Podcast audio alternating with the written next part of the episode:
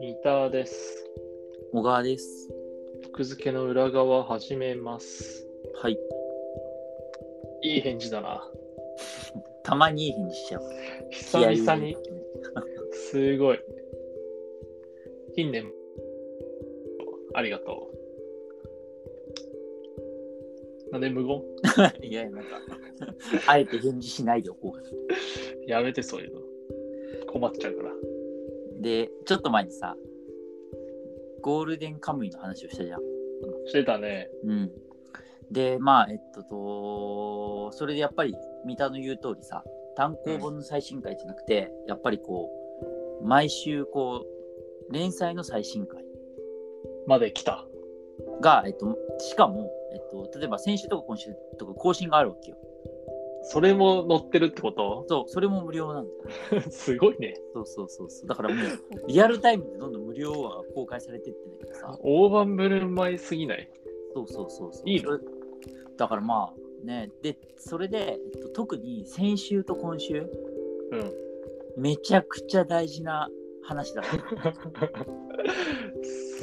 自信あるんだね、よっぽど、そのストーリーに。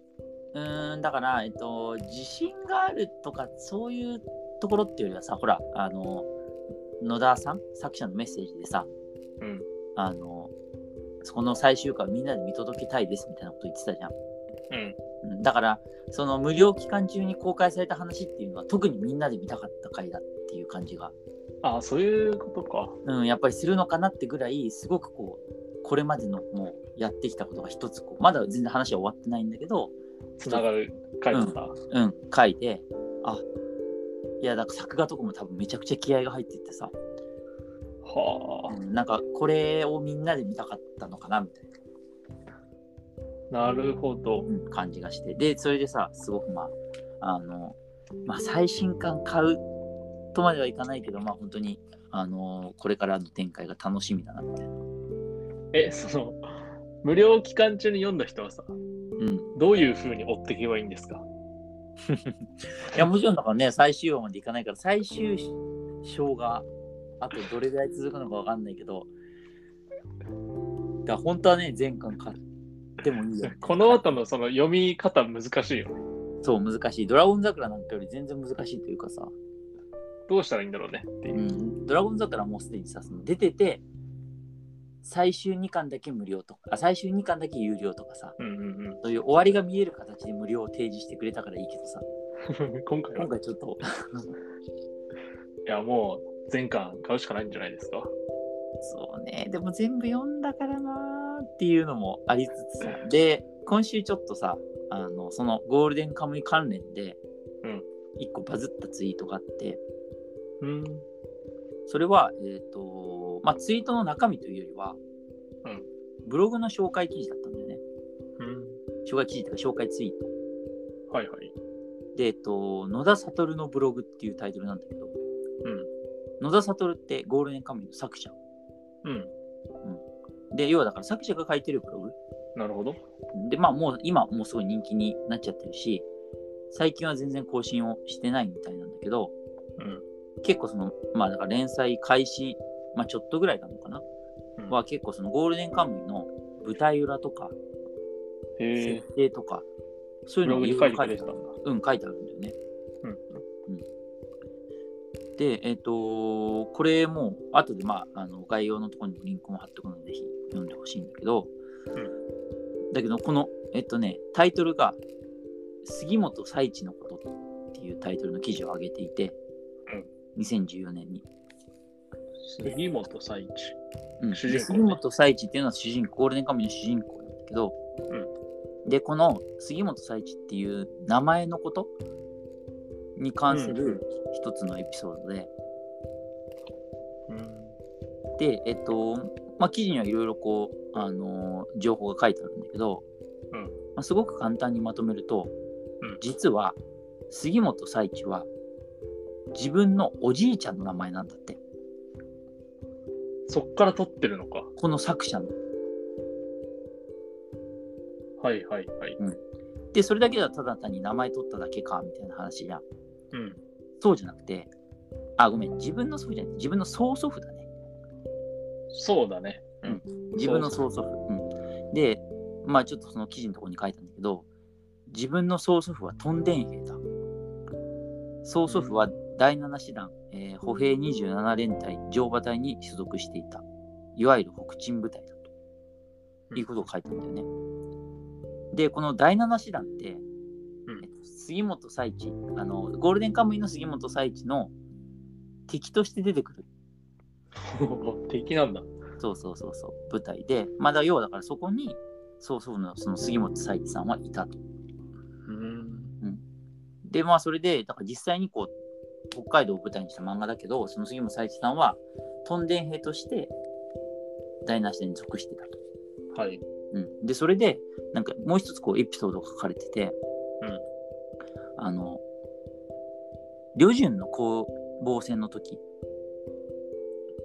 領順って中国のね。そうそうそうそう、の時のほら、あの激戦区でさ、要はうん日本人がたくさん玉砕しちゃった時うんうんうん。にこの人は、えっと、杉本佐一さんは日露戦争に出征していて曽祖父ね。そうそうそうそうそうねでその時に、えっとまあ、500人程度の部隊が2000人のロシア兵に包囲されたらしいんだよねうん。でもう絶望的な状況だから、うん上官はその杉本佐一さんともう一人の人に、うん今すぐこうその2000人に包囲されてる中をかいくぐってうん。仲間をり援軍をあのもらえるように伝えてきてくれっていう熱いミッションだ な。そう任務を授けたんだよね。うんで、えっと、それでこうダダダダダッとそのちょうどロシア軍のでも要は包囲されてるところをねど思ういいっうきり馬で突っ込んでいってすごいね。そうそうで結局ただその杉本佐一さんともう一人うんとその二人が乗ってる馬には弾が当たらなくてはい。その包囲網を脱出して4,000人の援軍を連れてきてその500名が助かったらしいんだよね本当かそうそういや いや、本当に。で、それで、その、本当にもう上官も絶対助からないだろうだろうなと思っていたらしくて、うん。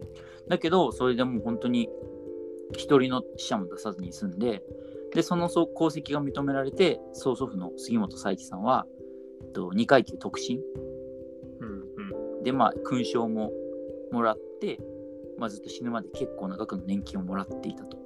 なるほど。そうそうそうそう。っていうところで、まあだから本当にこんだけこう、激烈な過去を持ってる人。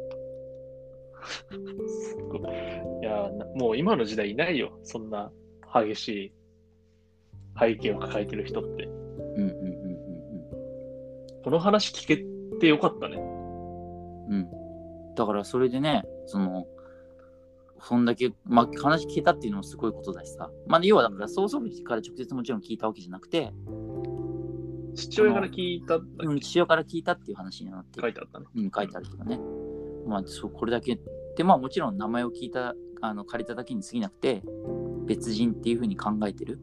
うん。うん、っていうふうには言ってるんだけれども、その、まあ、ただやっぱりこのゴールデンカムイを書くっていうその内的なモチベーションにおいて、うん。この杉本佐一さんのエピソードっていうのは、この野田さんにすごく影響をもたらしてるっていうことが書いてあるんでね、ブログの中にも。うん。うんへえこんな風になんか、ブログ書いてくれてる作者って珍しくないそうだね、確かに。あんまり設定とかまで書く人って少ないよね。うん、基本的にすごい多忙なイメージがあるから、なんかブログ とかやってるのってかなりレアなのかなって。うんうんうんうんうん。確かに。まあ、その実際最近は忙しくなっちゃってっていうところはあって、うん更新は少なくなってるけど、うんうんうんね、こういう小ネタが読めるブログがあるっていうのもいいね。うん。で、なんか今さ、その別にこのブログがバズっ、この記事が、んこのブログを紹介したさ、ツイートがバズったの、まあ単なる偶然だと思うんだけどさ、うん。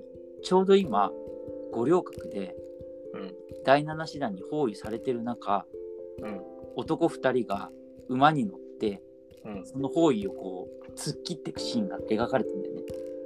まさにじゃん。そうそう。で、銃弾がこう、バンバン飛び交ってて、なんで当たんないんだみたいになりながらこう、行くシーン。